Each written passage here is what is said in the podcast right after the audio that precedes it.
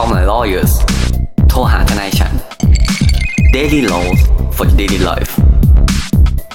รายการพอดแคสต์ที่จะมาชวนคุณคุยเรื่องกฎหมายเหมือนคุณนั่งคุยกับเพื่อนทนายของคุณเองครับสวัสดีครับยินดีต้อนรับเข้าสู่รายการ Call My Lawyers โทรหาทนายฉันวันนี้อยู่กับผมอัฟเนตและคุณภูมิพงษ์อีกแล้วครับสวัสดีครับสวัสดีครับคุณภูมิครับกลับมาพบกับพวกเราอีกแล้วครับในเอพิโซดนี้สำหรับครับโทรหาทนายฉันนี่แหละคือเรื่องราวที่เราจะคุยกันในวันนี้เนี่ยต้องบอกก่อนว่าค่อนข้างเป็นประเด็นที่ถกเถียงกันก่อนเข้ารายการนิดนึงเพราะว่าถกเถียงกันเองคือด้วยความที่มันเป็นเรื่องที่แบบเหมือนเป็นเรื่องความเห็นทางกฎหมายนะมันก็สามารถคุยกันได้เยอะจริงๆแล้วต่างคนต่างมีแนวคิดที่เป็นเรื่องราวเกี่ยวกับความเห็นทางกฎหมายได้อันนี้ไม่มีปัญหาประเด็นที่เราจะคุยกันวันนี้ก็คือเรื่องการซื้อขายที่ดินที่กำลังเป็นประเด็นอยู่นี่แหละว่าวิธีการคำนวณภาษีเนี่ยมันจะคำนวณยังไงอันเนี้ยก็เป็นเรื่องราวที่เกี่ยวเนื่องกับการเมืองนิดนึงแต่ว่าคือผมอะเห็นว่ามันเป็นประเด็นที่น่าสนใจเนาะเพราะว่าครับในการทำงานกฎหมายเนี่ยจริงๆแล้วทำงานเกี่ยวกับที่ดินเนี่ยก็ถือว่าเป็นงานกฎหมายที่ได้รับความนิยมแล้วก็เป็นเหมือนว่าเฮ้ยมีการเกี่ยวข้องกับข้อกฎหมายหลายๆส่วนไม่ว่าจะเป็นประมวลกฎหมายที่ดินไม่ว่าจะเป็นประมวลกฎหมายแพ่งและพาณิชย์หรือรวมไปถึงเกี่ยวกับพวกภาษีที่เป็นเกี่ยวกับภาษีเงินได้บุคคลธรรมดาภาษีเงินได้นิติบุคคลหรือว่าในส่วนภาษีไอตัวธุรกิจเฉพาะด้วยในกรณีเป็นเกิดการโอนที่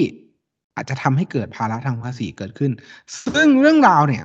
ต้องบอกแบบนี้ครับว่าเรื่องราวนี้เป็นประเด็นหลังจากที่มีการออกมาเหมือนพูดคุยกันว่าเฮ้ยการขายที่ดินของบริษัทอสังหาริมทรัพย์เนี่ยการเข้าซื้อที่ดินแปลงสำคัญในย่านธุรกิจหลังสวนลุมเนี่ยของบริษัทอสังหาริมทรัพย์สำคัญยักษ์ใหญ่ที่เกี่ยวข้องกับการเมืองเนี่ยโอ้โหใบ้ขนาดนี้ก็คือคนก็รู้ว่าเราเนี่ยใครใช่แต่ก็คือโอเคเราก็ขอละเอาไว้ว่าเป็นบริษัทอะไรเนาะก็คือการเข้าซื้อเนี่ยเป็นการทำที่ถูกต้องหรือเปล่าซึ่งในข้อเท็จจริงเนี่ยต้องบอกแบบนี้ครับว่าก่อนที่จะไปพูดถึงในเรื่องหลักกฎหมายเนี่ยข้อเท็จจริงที่มันเกิดขึ้นในเรื่องราวเนี่ยเราเนี่ยได้มาจากข่าวถ้าเป็นส่วนใหญ่แล้วก็อาจจะมีการออกมาพูดของคุณชูวิทย์นักการเมืองบางท่านที่แบบเหมือนพูดถึงเรื่องเนี้ยซึ่งทั้งนี้ทั้งนั้นเนี่ยต้อง disclaimer หรือว่าต้องมีการสงวนไว้ก่อนว่าเฮ้ยข้อเท็จจริงที่มันเกิดขึ้นในระหว่างการทำนิติกรรมของเอกชนเนี่ยเข้าถึงยาก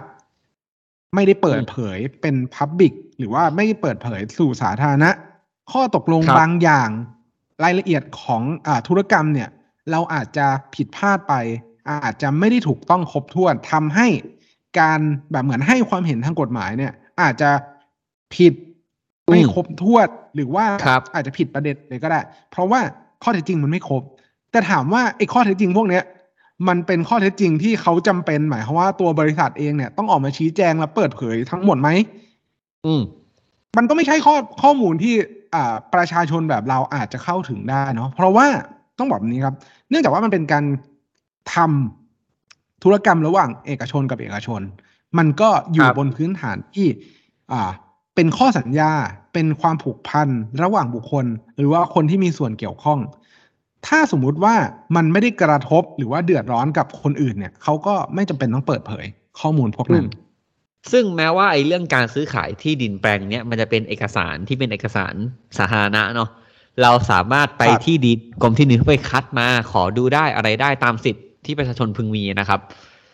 แต่เราไม่ได้ไปไงเราสองคนไม่ได้ไปเราก็ดูจากข่าวจากแถลงอะไรเงี้ยแล้วเรารู้สึกว่าเฮ้ยมันมีประเด็นถกเถียงกันว่าการที่บริษัทอสังหายักษ์ใหญ่รายเนี้ยได้กระทำการเหล่านี้แล้วทำให้ไม่ต้องเสียภาษีถึง500กว่าล้านใช่ป่ะ500กว่าล้านบาทมันเป็นการเลี่ยงภาษีเป็นการกระทำนิติกรรมอำพรางเป็นการกระทำโดยไม่สุจริตหรือเปล่าซึ่งปัจจุบันเนี่ยเราก็ต้องบอกว่าอดีตกรรมการผู้บริหารเนี่ยกรรมการบริหารเนี่ยนะครับหรือว่า CEO เนี่ย ก็ได้ไปลงเป็นแคนดิเดตของพรรคหนึ่งเนาะแคนดิเดตนายกของพรรคหนึ่งก็เลยถูก question ว่าคุณสมบัติเนี่ยครบถ้วนหรือไม่แล้วเราสองคนเนี่ยมีความเห็นกันเรื่องนี้ยังไงเดี๋ยวผมให้คุณออฟเล่าเรื่องคร่าวๆก่อนว่าเรื่องเนี่ยมันประมาณไหนอย่างนี้ดีกว่าครับครับคือต้องบอกแบบนี้ครับว่าพอติดตามข่าวเนี่ยเราก็จะรู้แหละว่าที่ดินแปลงเนี้ยเป็นที่ดินที่มีมูลค่าสูงเวลาที่เป็นการซื้อขายที่ดินมูลค่าสูงแบบนี้เนี่ยนอกเหนือจากค่าธรรมเนียมการโอนแล้วเนี่ยสิ่งที่เป็นเรื่องสำคัญเลยที่ต้องจ่ายก็คือเขาจะคำนวณภาษีหักหน้าที่จ่ายสำหรับภาษีเงินได้ของบุคคลธรรมดาเนื่องจากแปลงนี้เนี่ยต้องบอกว่ามันเป็นการซื้อขายระหว่างกลุ่มบุคคลธรรมดากับตัวบริษัทโดยที่เรื่องราวเนี่ยเท่าที่เราสามารถหาข้อมูลได้แล้วกันนะครับก็คือที่ดินแปลงนี้เนี่ยถูกขายให้กับบริษัทเป็นโดยแบ่งเป็นส่วนๆบนที่ดินแปลงเดียวกันถ้าพูดแบบนี้ก็คือกลุ่มคนนี้เขาถือกรรมสิทธิ์รวมแต่เขาแยกขายแต่ละคนว่าโอเคคนที่1ขายวันนี้คนที่2ขายวันนี้คนที่3ขายวันเนี้ยแตกต่างกันออกไปเป็นแต่ละวันที่แยกออกจากกันนั่นทำให้เขาเนี่ยไม่ได้ถูกมองว่ามันเป็นการขายแบบทั้งล็อตเดียวทั้งหมดแล้วก็ขายให้กับบริษัททีเดียวแต่ประเด็นสำคัญที่มันเป็นข้อกฎหมายที่มาเกี่ยวข้องกับเรื่องนี้คือจุดตัดของเรื่องนี้เนี่ยต้องบอกแบบนี้ครับว่าวิธีการคำนวณเนี่ยเขาก็จะมีเกณฑ์แหละเขาก็จะมีเกณฑ์แบบเหมือนที่จะมาพิจารณาว่าวิธีการเสียภาษีของกลุ่มคนที่มีการถือกรรมสิทธิ์รวมเนี่ยเราจะมาเสียภาษีกันยังไงโดยที่เรื่องนี้เนี่ยมันไปตกอยู่ที่คำสั่งของกรมสรรพากรเนาะเขาพิจารณาถึงตอนจังหวะที่ได้ตัวกรรมสิทธิ์รวมเนี่ยมาเนี่ยเขาได้มาพร้อมกันหรือเปล่าเขาได้มาจากสาเหตุอะไรโดยหลักๆเนี่ยเขาสามารถแบ่งออกไปได้ว่าถ้าสมมุติว่าเป็นกรณีได้มาจากทางมรดกให้โดยเสน่หาหรือว่าได้กรรมสิทธิ์รวมมาภายหลังพร้อมกันไม่ว่าไม่ใช่ได้มาในภายหลังเนี่ยคือเขาให้แยกคำนวณเป็นรายคนแต่ถ้าสมมุติว่าได้มาพร้อมกันจากการซื้อขายจากการขายฝากหรือว่าแลกเปลี่ยนอะไรพวกเนี้ยที่เป็นการนิติกรรมการเปลี่ยนมือที่ทำที่ดินพร้อมกันเนี่ยและเข้าถือกรรมสิทธิ์รวมพร้อมกันเนี่ยเขาให้คำนวณตอนขายเนี่ยคำนวณออกเป็นกลุ่มก็คือเสียภาษีรวมในฐานะห้างหุ้นส่วนนิติบุคคลด้วยห้างหุ้นส่วนสามัญไม่จดทะเบียนด้วยอีก1ดอกก่อนที่จะไปเสียภาษีเงินได้แต่ละคนอีกทีครับอย่างเงี้ยเราพูดข้อเท็จจริงที่เราเข้าใจก่อนก็คืออันเนี้ยถ้าผมเข้าใจผิดคุณออฟแย้งด้วยนะคือมันมีที่ดินหนึ่งใช่ไหมครับถูกถือโดยบริษัทหนึ่งซึ่งไม่รู้ว่าตั้งมาเพื่อถือบริษัทนี้ถือที่ดินนี้หรือเปล่าถูกไหมคือบริษัทเนี้ยถือที่ดินนี้เสร็จปุ๊บบริษัทเนี้ยก็อยู่ดีก็ทำการเลิกบริษัทหรือเลิกห้างอ่ะก็คือภาษาอังกฤษเราใช้คำว่า liquidate ที่แปลว่าเลิกเสร็จปุ๊บพอมีการเลิกนิติบุคคลเนี่ยไอคนที่เป็นผู้ถือหุ้นเนี่ยเขาก็จะได้รับแบบปันผลใช่ไหมของเงินได้รับส่วนแบ่งลงหุ้นของตัวเองที่เหลืออยู่ซึ่งบริษัทเนี่ยเข้าใจว่ามีการคืนส่วนลงหุ้นเนี่ยเป็นที่ดินแปลงนี้ด้วยซึ่งไอที่ดินแปลงที่บริษัทถืออยู่เนี่ยพอมีการเลิกบริษัทเนี่ยก็เลยเอาชื่อผู้ถือหุ้นทั้งหมดใส่เข้าไปเป็นครับเป็นเจ้าของกรรมสิทธิ์เป็นเจ้าของกรรมสิทธิ์รวมกัน12คนที่ดินแปลงเดียวใส่ชื่อเจ้าของร่วม12รายเสร็จปุ๊บคราวเนี้ย12เจ้าของร่วม12รายเนี่ยก็ได้เกิดความเห็นว่าจะขายที่ดินแปลงเนี้ยให้แก่บริษัทพัฒนาอสังหาริมทรัพย์ใช่ไหมครับแล้วด้วยความที่เขาถือพร้อมกันเนี่ยแต่เขาโอนกันคนละวันอย่างเงี้ยซึ่งตามเงื่อนไขเนี่ยเดี๋ยวเราลิสต์ประกาศให้ท่านผู้ฟังก่อนเป็นประกาศที่เท่าไหร่คุณอ๊อฟประกาศที่100/2543ครับของกรมสรรพากรนะครับในข้อคำสั่งกรมสรรพากรคำสั่งกรมสรรพากรนะครับ100/2543นะครับข้อ4เนี่ยเขาบอกว่าการขายอสังหาริมทรัพย์เนี่ยกรณีที่มีการถือกรรมสิทธิ์รวมผู้มีหน้าที่เสียภาษีเงินได้บุคคลธรรมดาตามข้อ3ก็คือเดี๋ยวเราก็คือไอคนที่จะขายเนี่ยนะฮะก็ต้องมีหน้าที่ต้องเสียในกรณีต่อไปนี้ข้อแรกเขาบอกกรณีที่การถือกรรมสิทธิ์รวมเกิดขึ้นเนื่องจากการได้รับมรดกการให้โดยเสน่หาการครอบครองปรปักษ์หรือ จากการที่เจ้าของอสังหาริมทรัพย์ให้ผู้อื่นเข้าถือกรรมสิทธิ์รวมภายหลังให้แต่ละบุคคลเนี่ยที่ถือกรรมสิทธิ์รวมการเสียภาษีในฐานะบุคคลธรรมดาโดยแยกเงินตามแต่ละส่วนก็คือว่าถ้าได้ของมาภายหลังเนี่ยนะครับแล้วการถือรวมกันเนี่ยก็ให้เสียรวมกันเวลาขายนะครับเพราะเราต้องเอาอันแรกมารวมใช่ไหมให้เสียแยกกันให้เสียแยกกันโอเคให้เสียแยกกันถัดมาเขาบอกว่าการขายอสังหาอีกแบบนึงเนี่ยแบบนี้ให้เสียภาษีรวมกันก็คือการที่มีคนที่ได้กรรมสิทธิ์รวมกันเนี่ยในพร้อมกันนะครับเนื่องจากการทำนิติกรรมซื้อขายการขายฝากหรือการแลกเปลี่ยนโดยเข้าถือกรรมสิทธิ์รวมพร้อมกันให้เสียภาษีเงินได้ในฐานะห้างหุ้นส่วนสามัญหรือคณะบุคคลที่ไม่ใช่นิติบุคคลแต่หากไม่ได้มีการเข้าถือกรรมสิทธิ์รวมพร้อมกันให้บุคคลแต่ละคนที่ถือกรรมสิทธิ์รวมเสียภาษีในฐานะบุคคลธรรมดาแยกเงินกันก็คือแยกกันก็คือข้อนี้เขาบอกว่าถ้าคุณเข้าไปถือกรรมสิทธิ์รวมเนี่ยพร้อมกันนะครับให้เสียภาษีฐานะห้างหุ้นส่วนหรือคณะบุคคลที่ไม่ใช่นิติบุคคลพร้อมกัน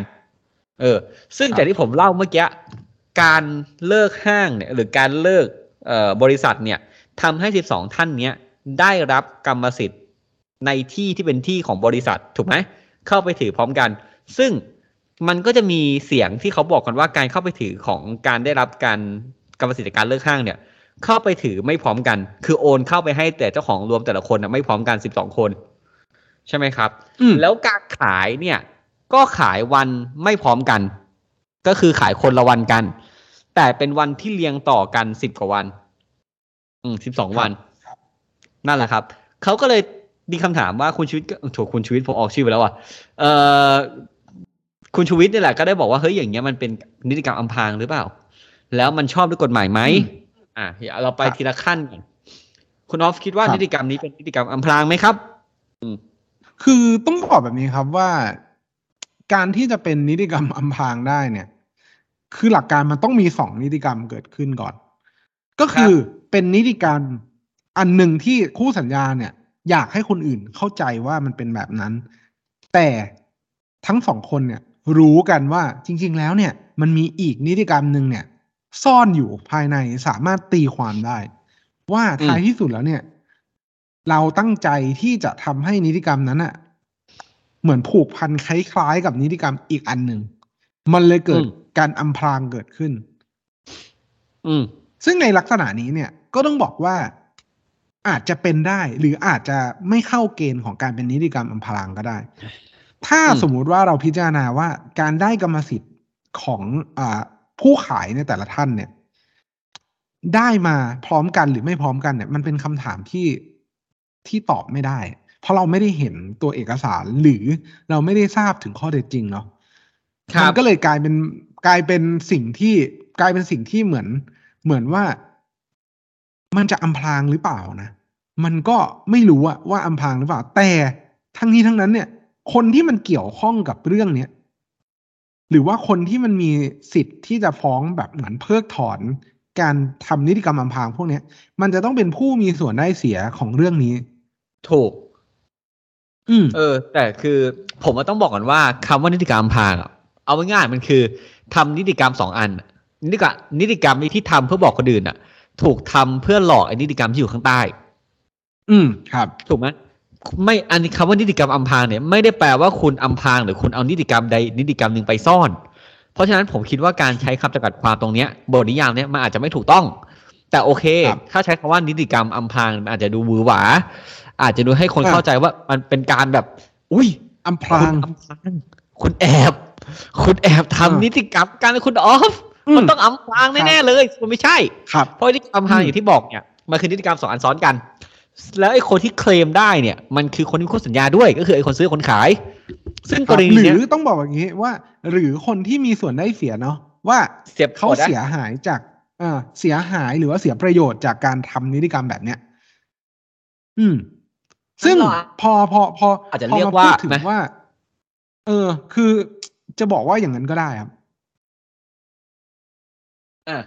คือมันคือการเพิกถอนอันนี้ป่ะ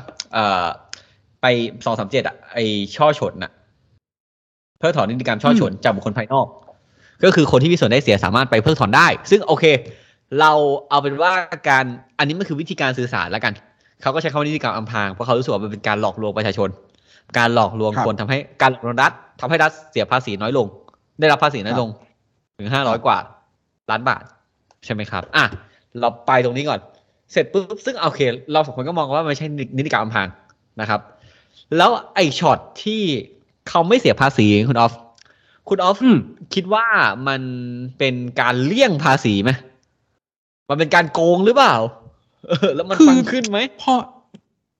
คือพอถามผมเลยในฐานะที่แบบเหมือนอ่านไอ้ตัวคำสั่งของกรมสรรพากรเนี่ยผมบอกว่าคำสั่งฉบับเนี้ยก็สามารถแต่คือก่อนที่คุณเอาจะไปผมอยากให้ทุกฟังอ่ะถ้าฟังอยู่แล้วคุณไม่ได้ทำอะไรเข้าใจง่ายขึ้นอ่ะคุณเปิดประกาศคำสั่งของกรมสรรพากรคุณเสิร์ชตามเราก็ได้คำสั่งกรมสรรพากรประกาศ 100/2543 แล้วคุณเปิดไปที่ข้อ4แล้วคุณจะเข้าใจสิ่งที่เราพูดได้ง่ายขึ้นแต่ถ้าคุณแบบฟังเพลินๆไม่เป็นไรเดี๋ยวอธิบายให้ฟังครับคือกำลังจะบอกว่าไอ้คำสั่งฉบับนี้เนี่ยมันก็อ่านไปอ่ะมันก็จะรู้สึกว่ามันก็ทำแบบนั้นได้นี่การที่การเข้าถือกรรมสิทธิ์ในที่ดินการได้มาซึ่งกรรมสิทธิ์ในที่ดินที่ไม่พร้อมกันน่ะเวลาขายออกไปอ่ะมันก็เสียภาษีรายบุคคลมันก็ถูกแล้วนี่นะแล้วมันมีเรื่องไหนที่ทำแบบเหมือนไม่ถูกต้องในว่าด้วยเรื่องของการเสียภาษีเงินได้เนื่องจากว่าถ้าคุณสามารถทำแล้วก็ดำเนินการให้มันเข้าตามหลักเกณฑ์ที่ตัวคำสั่งฉบับเนี้ยเขียนเอาไว้อ่ะก็คือได้มาโดยที่ไม่ต้องเข้ามาถือกรรมสิทธิ์รวมพร้อมกันนั่นหมายความว่าคุณก็ค่อยๆเข้ามาถือกรรมสิทธิ์รวมในที่ดินแปลงเนี้ยไม่ว่าจะโดยวิธีการโอนคนละวันในขาเข้าหรือยังไงก็แล้วมันก็เข้าหลักเกณฑ์แล้วก็เป็นสิ่งที่กฎหมายกำหนดเพราะฉะนั้นแล้วเนี่ยการที่ไปจดทะเบียนขายที่ดินแบบแต่ละคนอีกทีนึงมันก็เป็นเสรีภาพในการเข้าทำสัญญานะอ้าวถ้าเอาตัดเรื่องภาษีไปมีการถือกรรมสิทธิ์รวมระหว่างผมคุณภูมิคุณเนทอย่างเงี้ยแต่ว่าผมคุณภูมิเนทว่างไม่ตรงกันเลยสักวันแล้วก็ผู้ซื้อก็โอเคด้วยที่จะไปจดโอนแต่ละส่วนไม่พร้อมกันครับมันก็สามารถทำได้แล้วมันก็เป็นนิติกรรมที่เกิดขึ้นอาจจะไม่ปกติแต่ก็สามารถเกิดขึ้นได้ครับเราต้องถามว่าจริงๆแล้วอ่ะเราต้องบอกว่าการแบ่ง12แปลงของ12ส่วนในแปลงนี้ของเขาเนี่ยมันขายในอัตราราคาไม่เท่ากันด้วยนะก็คือต่อให้เนื้อที่เท่ากันก็ขายในราคาไม่เท่ากันซึ่งผมพูดในโลกความเป็นจริงนะผมเนี่ยถือกรรมสิทธิ์รวมกัน3คนเนี่ยภูมิออฟเน็ตเนี่ยถือไว้กัน3คนเลยแต่คนจะซื้อผมแล้วผมไม่อยากขายอ่ะกับคนซื้อคุณเน็ตแล้วคุณเน็ตอยากขายแล้วคุณเน็ตไม่ได้ใช้ประโยชน์อ่ะราคามันต้องไม่เท่ากันอยู่แล้วหรือเปล่าถูกป่ะเพราะการซื้อขายที่ดินมันไม่มีราคามันมีราคาประเมินใช่แต่มันไม่ได้มีราคาที่แบบบังคับขายอ่ะมันไม่เหมือนกับนักกีฬาอย่างเงี้ยอย่างเช่นนักฟุตบอลอย่างเงี้ยมันจะมีค่าฉีกสัญญาคือไม่รู้หรอกว่าคุณซื้อตัวเท่าไหร่แต่ถ้าคุณจ่ายค่าฉีกสัญญาจบซึ่งไอ้การซื้อขายที่ดินมันไม่มีถูกไหมการที่เขาจะตกลงกันอะไรยังไงอ่ะมันเป็นสิทธิ์ของเขาอันนี้ส่วนแรกก่อนในมุมผมเรื่องไอ้ราคาที่ต่างกันเนี่ยผมว่ามันไม่ใช่ประเด็นนะครับแล้วไอ้อีก point นึงเราต้องบอกว่าการที่มันจะเข้าไปสู่การเสียภาษีรวมกันเนี่ยนะครับร่วมกันได้เนี่ยมันต้องเกิดจากการขายในการขายที่ดินที่ได้กรรมสิทธิ์ร่วมกันเนี่ยพร้อมกันมาในวันเดียวเขาใช้ว่าพร้อมกันแล้วกันเขาจะเขาพร้อมกันคุณออฟมองว่าไอ้การเนี่ยการที่ทุกคนได้กรรมสิทธิ์จากการที่เลิกห้างหรือเลิกบริษัทอย่างเงี้ยพอเลิกบริษัทเสร็จปุ๊บก็โอเคคืนส่วนลงหุ้นเป็นกรรมสิทธิ์ในที่แต่ไปจดทะเบียนเป็นเจ้าของกรรมสิทธิ์อะในที่ดินนั้นน่ะในวันไม่ตรงกันอย่างเงี้ยคุณออฟคิดว่าการที่ไปจดไม่กันเนี่ยมันถือว่าการได้รับเป็นการได้รับกรรมสิทธิ์มาไม่พร้อมกันแล้วหรือเปล่าคือต้องบอกแบบนี้ว่าถ้าสมมุติว่ามันได้มาไม่พร้อมกันอ่ะผมก็ยังมองว่ามันก็แยกกันนะ คือผมอาจจะไอ้นี่นิดนึงว่าท้ายที่สุดแล้วอ่ะถ้าเรามองแบบแข็งๆดูวันที่อย่างเดียวอ่ะเราไม่ได้ดูเจตนารมณ์ของการทำแบบทั้งหมดอ่ะเราดูแข็งๆว่ามันก็คือการได้มาของแต่ละคนเป็นส่วนๆไปดังนั้นแล้วมันก็ต้องถือว่ามันได้กรรมสิทธิ์มาไม่พร้อมกันทั้งหมดเข้าถือกรรมสิทธิ์รวมเนี่ยไม่พร้อมกันครับซึ่งผมก็ไลลี่นะผมบอกเลยนะผมเอียงไปทางนั้นคุณอ๊อฟเอียงว่าถ้ามึงได้มาวันที่มาเนี่ยไม่ตรงกันถือว่ามึงได้มาพร้อมกันแล้วเพราะว่ามันไม่ได้เขียนนี่ว่าเกิดจากเหตุปัจจัยเดียวถูกต้องไหมหมายความว่าถ้าได้มาจากคอหรือว่าได้มาจากต้นเหตุอันเดียวกันเนี่ยถือว่าได้มาพร้อมกันอันนี้ถ้ามันเขียนไว้ชัดว่ามันเขียนว่าถ้าสมมุติว่ามันซื้อขายครั้งเดียวกันหรือว่าเป็นการลิควิดเดตจากหนึ่งประเด็นไม่ว่าคุณจะได้มาในภายหลังเนี่ยเป็นวันไหนก็ถือว่าได้มาพร้อมกันอย่างเงี้ยผมว่าอย่างนั้นมันชัดกว่าแต่อันเนี้ยมันก็ตีความว่าไม่พร้อมกันพอคำว่าไม่พร้อมกันมันก็มีจุดตัดของเรื่องวันที่เข้ามาเวลาเราไปย้อนดูถ้าวันที่มันไม่ตรงผมก็เห็นว่ามันก็อาจจะเป็นไปตามนั้นไงว่ามันไม่พร้อมกันอันเนี้ยผมเห็นต่างนิดนึงแต่ผมเข้าใจประเด็นคุณออฟเลยนะผมต้องบอกว่าคำพูดคุณออฟเนี่ยความเห็นนี้อาจจะน่าเชื่อถือกว่าผมเพราะว่าเราต้องบอกว่าอสังหาริมทรัพย์เนี่ยเป็นทรัพย์ที่เวลาโอนเนี่ยต้องการทำเป็นหนังสือและจดทะเบียนต่อเจ้าหน้าที่ถึงจะได้มาซึ่งกรรมสิทธิ์อันนี้เราวางลักให้ท่านผู้ฟังฟังก่อนปุ๊บคือคุณต้องต่อเจ้าหน้าที่ที่กรมที่ดินได้มาซึ่งกรรมสิทธิ์แล้วการได้มาพร้อมกันในมุมคุณออฟเจกก็คือคุณก็ต้องทำวันเดียวกันถูกไหมคนต้องไปทำพร้อมกันไปทำด้วยกันวันเดียวกันแล้วก็ได้ขึ้นว่าเป็นวันเดียวกันก็คือเป็นการได้พร้อมกันพอได้พร้อมกันเสร็จปุ๊บมันถึงจะตกอยู่ในวงเล็บที่2ของข้อที่4ที่บอกว่าเป็นคณะบุคคลที่ได้มาพร้อมกันเลยครับไม่ต้องเสียภาษีร่วมกันแต่ในมุมผมผมมองว่าไอ้สิทธิ์ของการได้รับแม่งเกิดขึ้นตั้งแต่วันที่มันชำระบัญชีหรือการเลิกห้างหรือการเลิกบริษัทเราเว้ยในมุมผมนะไอ้ส่วนวิธีการเนี่ยจะไปจดวันไหนอะไรยังไงเนี่ยผมว่ามันเป็นเรื่องที่มันต้องดูเจตนาเว้ยว่าจริงๆคุณได้เมื่อไหร่เพราะว่าสมมติในอินเคสว่าคุณจะหลบเลี่ยงภาษีจริงๆนะคุณดีไซน์ได้หมดแหละถูกปะคุณดีไซน์ได้หมดเลยคุณไปวันไหนที่น่าแปลกใจคือสมมตินะครับคุณเลิกห้างวันที่1แล้วทำไมคุณถึงไม่มอบอำนาจหรืออะไรของทุกคนไปทำวันเดียวกันได้เลยคุณจะให้พนักงานของคุณไปโอนกรรมสิทธิ์แบบ10กว่าวันติดต่อกันทำไมถูกไหม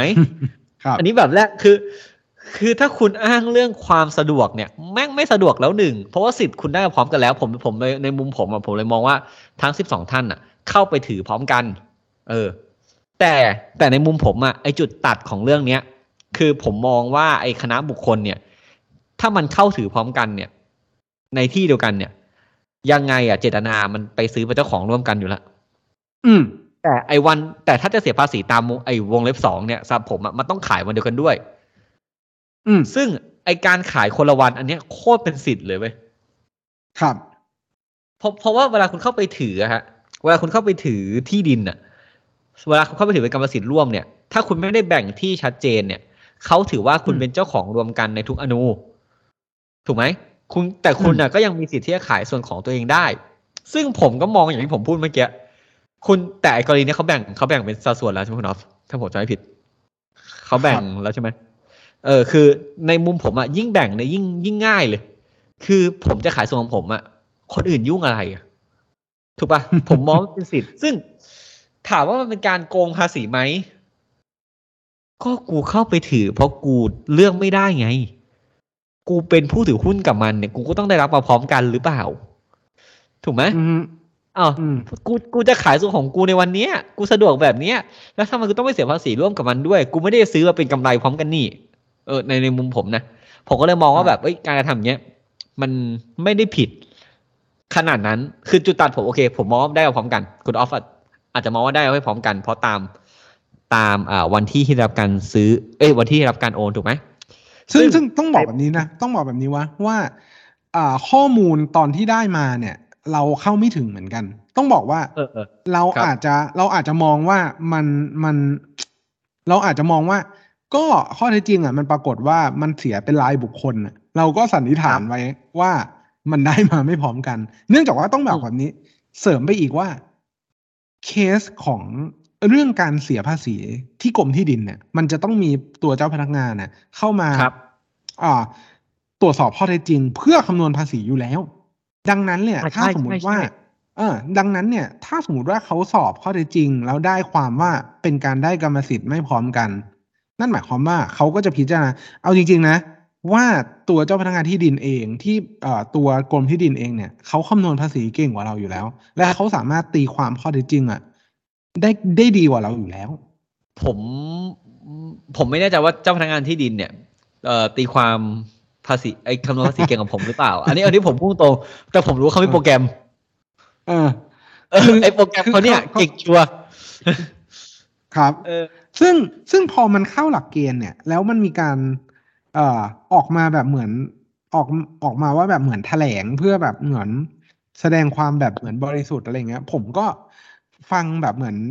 ตามข่าวเนี่ยแล้วมันก็รู้สึกว่ามันก็อาจจะเป็นแบบกรณีแบบที่เขาทำได้แบบนั้นก็ได้นะเพราะว่าตัวประกาศเองมันก็เขียนไว้แบบนั้นโดยที่ไม่ได้ระบุว่ามันเป็นการแบบได้มาจากเหตุเดียวกันตามที่บอกเหตุเดียวกันไม่ว่าจะได้มาพร้อมกันหรือไม่พร้อมกันเนี่ยมันถือว่าพร้อมกันนั่นแหละอันเนี้ยมันก็ไม่ได้เขียนแบบนั้น2เรื่องเนี้ยต้องบอกว่าบริษัทเองเนี่ยก็ไม่ได้อยู่ในฐานะของคนที่จะเสียภาษีอันนี้ยิ่งเป็นดีเฟนส์ที่ผมคิดว่าสุดยอดมากเลยนะถูกเพราะว่าภาษีเงินได้หรือว่าหน้าที่ของการเสียภาษีเงินได้เนี่ยมันเกิดขึ้นที่ตัวผู้ขายบริษัทเป็นผู้ซื้อคนที่มีเงินได้เนี่ยคือผู้ซื้อผู้ขายเพราะฉะนั้นเนี่ยคนที่ผู้ขายจะต้องมีความรับผิดเพิ่มหรือถูกต้องไม่ถูกต้องยังไงเนี่ยมันกลับไปที่ตัวผู้ขายเสมอใช่แหละซึ่งเวลาเราร่างสัญญากันค่าใช้จ่ายในการโอนที่ในกรมที่ดินเนี่ยถ้าไม่ได้อ้างว่าเรื่อง income tax หรือเรื่องภาษีเงินได้มาด้วยเนี่ยมันจะมีแค่ค่าธรรมเนียมการโอนเนาะหรือค่าภาษีธุรกิจเฉพาะหรือบวกกับค่าอากรสเต็มครับแค่นั้นเลยซึ่งอันนี้ก่อนนะคนขายมันสะดวกขายอย่างเงี้ยผมคนซื้อผมทำอะไรได้ผมจะบอกว่าเฮ้ยไม่ซื้อมึงไปเสียภาษีมาเลยมันไม่ใช่เรื่องของเขานะก็ถูกไหมแล้วแต่สมมติมันเป็นเรื่องของเขาสมมติว่าเขารู้กันเลยเขาช่วยกันหมดเลยเขาช่วยกันหมดทางเลยในมุมคุณออฟคุณออฟคิดว่ามันผิดไหมผมก่อนแล้วกันเดี๋ยวคุณออฟจะได้แบบผมเปิดก่อนเลยผมก็มองไม่ผิดคือบางคนบอกว่าใช่สิคุณใช้ช่องว่างทางกฎหมายผมขอพูดแบบนักกฎหมายที่คุณอาจจะเกลียดก็ได้นะผมมองว่าแบบก็ที่ประเทศมันมีกฎหมายเนี่ยเพราะมีมาตรฐานที่ใช้บังคับไงแล้วคนที่เขาศึกษาคนที่เขาตั้งใจไปอ่านน่ะคนที่เขาเสียเงินไปจ้างทนายที่อ่านน่ะเขาไม่ควรได้รับประโยชน์จากความรู้ความเข้าใจทางกฎหมายเลยหรืออันนี้ไม่ใช่การโกงนะครับไม่ใช่การยัดเงินเจ้าหน้าที่ที่ดินแล้วบอกว่าเฮ้ยผมไม่เสียภาษีตรงนี้ไม่ใช่นะอันนี้ทำถูกต้องหมดเลยนะทำถูกต้องตามกฎระเบียบโอเคสมมุติว่ามันมีกรอบหนึ่งกรอบเนี่ยคุณอาจจะคิดว่าการเดินตรงกลางถนนเนี่ยไม่ไต่เส้นกรอบเนี่ยเป็นสิ่งที่คุณคิดว่าโอ้โหฉันเท่เสียเหลือเกินฉันมีความถูกต้องฉันมีความชอบธรรมแต่กลับกันนะครับกฎบอกว่าให้คุณเดินภายในกรอบการที่ผมเดินเหยียบแบบสุดขอบของกรอบก็ไม่ได้แปลว่าผมเหี้ยนะเว้ยก็คือผมก็ทำตามกฎแต่ผมแค่เข้าใจ boundary เข้าใจขอบของมันว่ากฎของมันอยู่ตรงไหนคุณอาจจะไม่พอใจเพราะว่าคุณอาจจะไม่เคยเดินมาตรงกรอบนี้แล้วคุณรู้สึกว่าเฮ้ยฉันต้องเอาเปรียบผมเอาเปรียบในสิ่งที่คุณก็ทำได้เหมือนกันผมไม่ใช่ผมถึงว่าผมถ้าผมเป็นทนายนะผมแค่ยืนเดินเลาะกรอบไปเรื่อยๆแล้วผมไม่ได้ทำผิดกฎหมายอย่างเงี้ยซึ่งคุณจะมองการกระทำเหล่านี้ว่าอย่างไง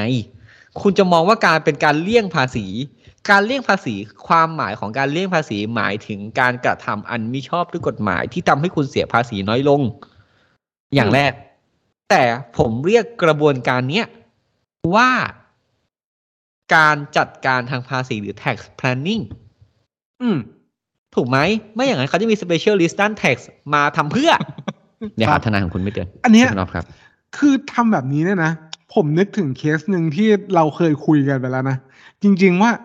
เหมือนคุณเลือกที่จะขายที่ดินในราคาประเมินหรือขายราคาที่ซื้อขายอ่ะเรื่องเดียวกันคุณพิธาใช่ไหมมันคือมันพูดยากนะว่าท้ายที่สุดแล้วอ่ะคุณต้องการยังไงคุณต้องการที่จะทำให้มันถูกต้องแบบ 100% เพื่อไปทำอะไรสักอย่างอย่างเช่นไปเปิดวงเงินกู้กับทางธนาคารมีเอกสารไปซัพพอร์ตบางคนอยากจะโอนแบบเหมือนทำไฟแนนซ์กันอยากจริงๆแล้วก็อยากเสียค่าธรรมเนียมน้อยแหละแต่ตัวบุคคลที่3เนี่ยเขาไม่ยอมเพราะเขาจะต้องทราบราคาเขาจะต้องทราบราคาที่แท้จริงเนาะแต่ถ้าสมมติว่ามันไม่มีตัวบริษัทไม่มีธนาคารเข้ามาเกี่ยวข้องอ่ะคุณจะโอนกันที่ราคาประเมินหรือคุณจะโอนกันที่ราคาที่เป็นการซื้อขายจริงเรื่องแบบนี้เนี่ยมันก็เป็นสิทธิส่วนบุคคลที่อาจที่จะทำให้มันเกิดการแบบเหมือนโอเคการบริหารจัดการทางด้านภาษีหรือว่าเป็นประเด็นที่ถ้าสมมุติว่าผมมาบอกคุณภูมิแล้วคุณภูมิโหมึงแม่งเป็นคนไม่ดีเลยอ่ะมึงโอนที่ราคาประเมินอ่ะโอ้โหผมแม่งแจกไปเลยอ่ะ ผมแจกเอาแต่ว่าสวนทันทีอ่ะแบบอะไรวะซึ่งคือไอ้กรณีเนี้ยการแบ่งโอน10กว่าวันเนี่ยแม่งก็เสี่ยงนะเว้ยไอ้เหี้ยถ้าคนสุดท้ายเรื่องผีเข้ากูไม่โอนอ่ะทำไงอ่ะทุกมันก็มีแบบเหมือนความเสี่ยงในการเข้าทำนิติกรรมธุรกรรมอะไรพวกเนี้ยที่เกี่ยวข้องอ่ะอยู่แล้วเพราะฉะนั้นเนี่ยถ้าฝั่งผู้ซื้อผู้ขายเขารับความเสี่ยงตรงนี้ได้อ่ะแล้วคุณน่ะได้เงินกับเขาหรือเปล่าก็ไม่ได้ใช่คืออะไรคือผมไม่จะพูดไงดีวะคือไม่ได้แปลว่าเราสนับสนุนให้ทุกคนเป็นคนขี้โกงนะเว้ยหรือหัวอันนี้ก็ไม่ใช่หัวหมออย่างที่คนแบบชอบพูดกันนะเว้ยแต่คือก็เขาศึกษามาเอางี้คุณเคยเล่นเกมปะล่ะแล้วคุณสมมติคุณขับรถแข่งแล้วคุณเข้าโค้งในตลอดทั้งที่ชีวิตจริงมันเข้าโค้งในตลอดไม่ได้คุณอ๊อฟขับรถเนี่ยคุณอ๊อฟขับรถเก่งคุณอ๊อฟน่าเข้าใจคือคุณไม่สามารถเลสซิ่งไลน์มันไม่ได้อ่ะคุณไม่สามารถอยู่เลสซิ่งไลน์ได้ตลอดคุณไม่สามารถเข้าโค้งแบบโค้งในตลอดบางครั้งคุณต้องเข้าโค้งนอกเพื่อให้แรงเหวี่ยงอ่ะมันทำให้รถดับไปได้ไวขึ้นเข้าใจปะแต่คุณเล่นเกมคุณเข้าโค้งในตลอดอ่ะแล้วไอ้เด็กที่มันหยอดเหรียญสมมติคุณเล่น Initial D ที่แบบที่ห้างอ่ะสมมติไอเด็กที่มันแพ้คุณข้างๆมันตะโกนว่าพี่แม่งโกงว่ะรถจริงแม่งเข้าในไม่ตลอดหรอกพี่อย่างเงี้ยเราจะยังไงอ่ะเราจะบอกมันว่าเฮ้ยเอาก็มันเป็นกฎกูก็ไม่ได้โกงมึงดิกูก็วิ่งตามรูทที่มันถูกต้องไปตลอดถูกไหมซึ่งโอเคผมพูดยังไงดีอ่ะอันนี้ไม่เกี่ยวกับเคสคุณ CEO กับเคสคุณชูวิทย์แล้วนะหลายๆครั้งที่ผมได้ยินคำพูดประมาณนี้จากฝั่งอื่นหรือจากฝั่งตรงข้ามหรือจากใครก็ตามที่แบบแม่งแซะผมว่าแบบเฮ้ยคุณแม่งแบบใช้ช่องว่างช่องโหว่ทางกฎหมายไม่ใช่คุณไม่ได้ใช้ช่องโหว่มันไม่ใช่ช่องโหว่มันเป็นกฎที่มึงไม่รู้มึงไม่อ่านและการที่มึงไม่รู้มึงไม่อ่านแล้วมึงมาแซะกูผมเนี่ยคิดตลอดเลยว่า I feel so sorry for you นะแมน ผมสงสารคุณน่ะคุณเอาเวลาด่าผมไปหาความรู้เพิ่มเถิดอะไรอย่างเงี้ยคือแต่ก็แต่คือเราก็ไม่ได้แบบเหมือนบอกว่าท้ายที่สุดแล้วทุกคนเนี่ยที่มีโอกาสเข้าถึงคำแนะนำดีๆคำแนะนำทางกฎหมายหรือว่าที่ปรึกษาที่ดีเนี่ยมันจะแบบเหมือนเป็นสิ่งที่แบบเหมือนอะไรไงได้เปรียบคนอื่นอะเราก็ไม่ได้สนับสนุนให้มันเป็นแบบนั้นแต่ว่าบนโลกแห่งความเป็นจริงเองบนทฤษฎีของกฎหมายบนตัวบทกฎหมายช่องว่างที่เกิดขึ้นอาจจะไม่ได้ช่องว่างด้วยอาจจะเป็นทริคอาจจะเป็นวิธีการที่มันสามารถบริหารจัดการได้แบบนี้เนี่ยมันมีอยู่เยอะมากแล้วส่วนมากเนี่ยมันเป็นเรื่องราวที่มันเกี่ยวข้องกับภาษีและเป็นส่วนใหญ่ด้วยซึ่งก็ต้องบอกว่ามันเป็นความรู้ที่เราก็รู้แล้วเราก็รู้สึกว่าสนุกไปกับมันสนับสนุนให้มีการศึกษาแล้วก็อาจจะแบบเหมือนทำความเข้าใจกับมันมากยิ่งขึ้นก็ได้คุณไม่เข้าใจหรอว่าผมจ่ายค่าครูไปมากขนาดไหนอ่ะ เอาจริงๆก่อนที่ผมจะมาถึงจุดที่เข้าใจมันน่ะผมโดนลูกความด่ามายับ อะไรที่เราคิดว่ามันคือบางครั้งเนี่ยการทำจริง practical กับทฤษฎีมันคนละเรื่องกันนะถูกป่ะ theory กับ practical อ่ะเราก็บางครั้งเราก็คิดว่าทฤษฎีเราแม่นไงแต่บางครั้งเราเจอเจ้าที่เราก็หงายเหมือนกันเราก็ไม่เข้าใจเหมือนกันซึ่งผมจะบอกว่าการเข้าใจกฎหมายเนี่ยแล้วใช้ทำตามเงื่อนไขเนี่ยสำหรับผมรับได้แต่ถ้าเมื่อไหร่ธนาคุณบอกคุณว่าไม่ต้องสู้หรอกเอาเงินยัดแม่งไปจบหรือว่าไม่เป็นไรเว้ยเดี๋ยวพี่คุยได้เอาเงินไปยัดแม่งเดี๋ยวเจ้าที่ช่วยอะไรอย่างเงี้ยอันนี้เลวถูกอันนี้ไม่สนับสนุนเพราะอันนี้ไม่ได้ใช้ความรู้ความสามารถไม่ได้ใช้เข้าใจอันนี้โกงมันแยกกันมันแตกต่างกันการที่ทำตามที่สิ่งที่เงื่อนไขที่กฎหมายกำหนดแล้วได้รับสิทธิประโยชน์หรือว่าได้รับประโยชน์ทางด้านภาษีไม่ว่าจะเป็นภาษีหรือว่าเรื่องอื่นๆเนี่ยมันโอเคมันรับได้แต่ถ้าสมมุติว่าเราพยายามที่จะหลีกเลี่ยงไม่ปฏิบัติตามกฎหมายแล้วเขาเรียกว่าไงภูมิใจไปกับการทำแบบนั้นเนี่ยอันเนี้ยผมว่ามันอาจจะเป็นแนวความคิดที่อาจจะไม่ใช่สำหรับเราสองคนที่จะมาพูดคุยกันเรื่องตัวหลักเกณฑ์หรือว่าเงื่อนไขทางกฎหมายมาอธิบายไม่ได้เอาเปรียบอ่ะคือโอเคผมอ่านมูราคามิบอกว่าไอ้ถ้าอะไรที่มันถูกอ่ะมาอธิบายได้เลยว่าถูกพูดง่ายอะไรที่มันเกรย์อ่ะมันต้องอธิบายนานแต่เนี่ยเราก็อธิบายมาประมาณกับ40นาทีแล้วอ่ะ ผมว่าเนี่ยไม่รู้ว่าเกรย์ไหม เดี๋ยวจะเข้าตัวเองว่ะแต่ก็ต้องบอกว่ามันก็เป็นครับถามว่ามันดูซื่อสัตย์สุจริตไหมมันดีหรือเปล่าเนี่ยอันนี้แล้วแต่คุณละแต่สำหรับผมถ้าไม่ผิดกฎหมายอ่ะผมรู้สึกมันทำได้แล้วผมรู้สึกว่าผมจะเรียนรู้ความอย่างนี้ด้วยเพราะว่าผมเขาจ่ายเงินให้ผมมาคุยกับผมเขาจ่ายเงินมาจ้างผมผมก็ต้องให้คำปรึกษาเขาถูกปะเขาอาจ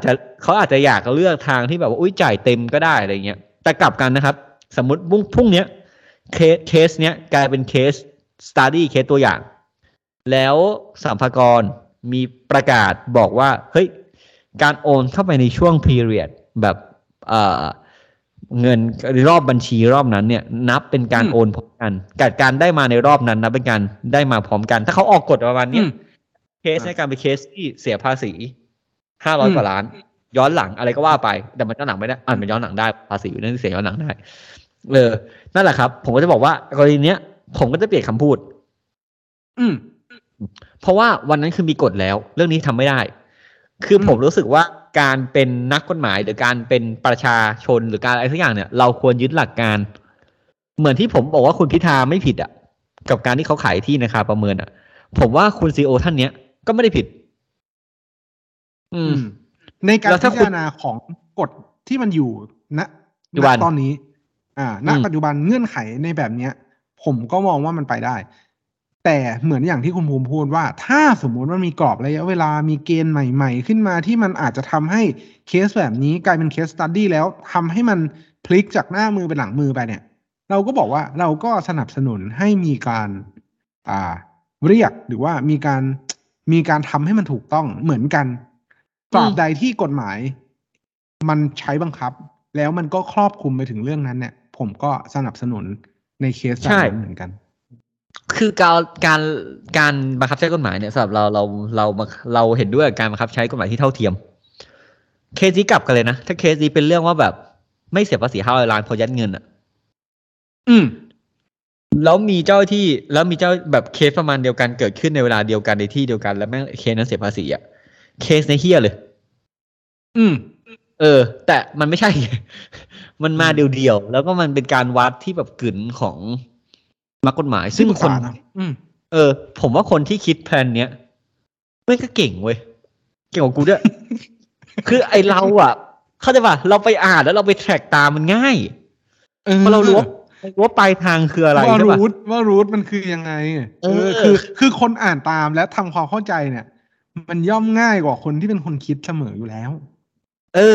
แต่ถ้าให้ต้องถามย้อนกลับไปว่าคิดได้ไงอ่ะถ้าเป็นผมคิดไม่ได้และยิ่งอันนี้ไม่ใช่ข้อเท็จจริงนะยิ่งถ้าสมมติตอนซื้อตอนแรกวางแผนไปใส่บริษัทแล้วเพื่อนเลิกมาเป็นอย่างนี้ด้วยนะโอ้โห ต้องขออนุญาตพูดสำเนียงไม่เกิดโอ้โหหนักคือแบบ โอ้โหคิดได้ไงวะคือต้องบอกว่าเก่งครับต้องบอกว่าเขาเก่งจริงๆแล้วอันนี้อาจจะนอกเรื่องคุณรู้จัก จอร์จมาเตอร์เลเฟอร์โซลอสป่ะล่ะ คือเป็นพ่อมดการเงินคนหนึ่งที่มักโจมตีค่าการเงินหลายประเทศไม่ว่าจะเป็นปอนหรือเป็นเราเนาะที่ต้มยำกุ้งคุณมองว่าเขาเลวไหมนั่นน่ะดิคุณมองว่าเขาเลวไหมอุ้ยไอ้นี่แม่งไม่ได้เรื่องเลยว่ะมึงทำประเทศไทยกูล่มจมทำคนล้มละลายนู่นนี่นั่นเศรษฐกิจพังพินาศอะไรอย่างเงี้ยแต่ในมุมกลับกันเนี่ยในมุมกลับกันนะผมก็เคยเห็นมาเหมือนผู้บริหารธนาคารออกมาพูดหลายๆคนนะซึ่งอันเนี้ยผมว่าคุณก็อาจจะเคยได้ยินว่าการถูกโจมตีแบบเนี้ยมันคือความอ่อนแอของระบบเศรษฐกิจของเราจะให้ทำยังไงอ่ะคือกูไม่ได้ทำตามผิดกฎหมายเลยกูเล่นแบบไอ้ play by the book อ่ะคือผมเล่นตามเกมแต่แบบก็ต้องพูดคำนี้แล้วว่า I feel so sorry for you นะที่อยู่แบบ so mother lover week อ่ะ loving week อ่ะไม่แปลด้วยคือเข้าใจป่ะคือผมอันนี้ขอโทษนะครับผมไม่ได้ด่าคนไทยสมัยต้มยำกุ้งนะฮะที่ผมออกตัวก่อนผมพูดถึงกรณีกลับมาที่กรณีโอนที่แล้วถ้าคุณแพ้อ่ะคุณจะบ่นเยอะเว้ยในการข้อแก้ตัวจริงๆเชื่อผมนะคนอาจจะเกลียดผมก็ได้ทีนี้คุณจากทนายคุณนะครับผมประการเสียเงินจ้างทนายเนี่ยจ้างไปเถอะถ้ามันช่วยได้แต่ถ้าจ้างแล้วมันไม่ได้เรื่องอ่ะก็เรียกเงินมันคืนด้วยแต่ผมไม่คืนนะเดี๋ยวหาทนายคุณไม่เตือนเชิญคุณออฟครับก็หวังเป็นอย่างยิ่งว่าท่านผู้ฟังทุกท่านจะสนุกไปกับพวกเราในเอพิโซดนี้หากท่านผู้ฟังท่านใดมีข้อสงสัยข้อเสนอแนะสามารถติชมฝากหาพวกเรา Call my lawyers ได้ที่เพจ Facebook YouTube หรือช่องทางที่ท่านรับฟังอยู่ในขณะนี้ครับสำหรับวันนี้ต้องขอลาไปก่อนสวัสดีครับ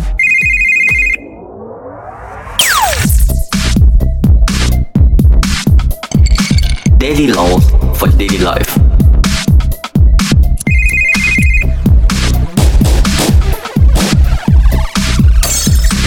Daily Laws for Daily Life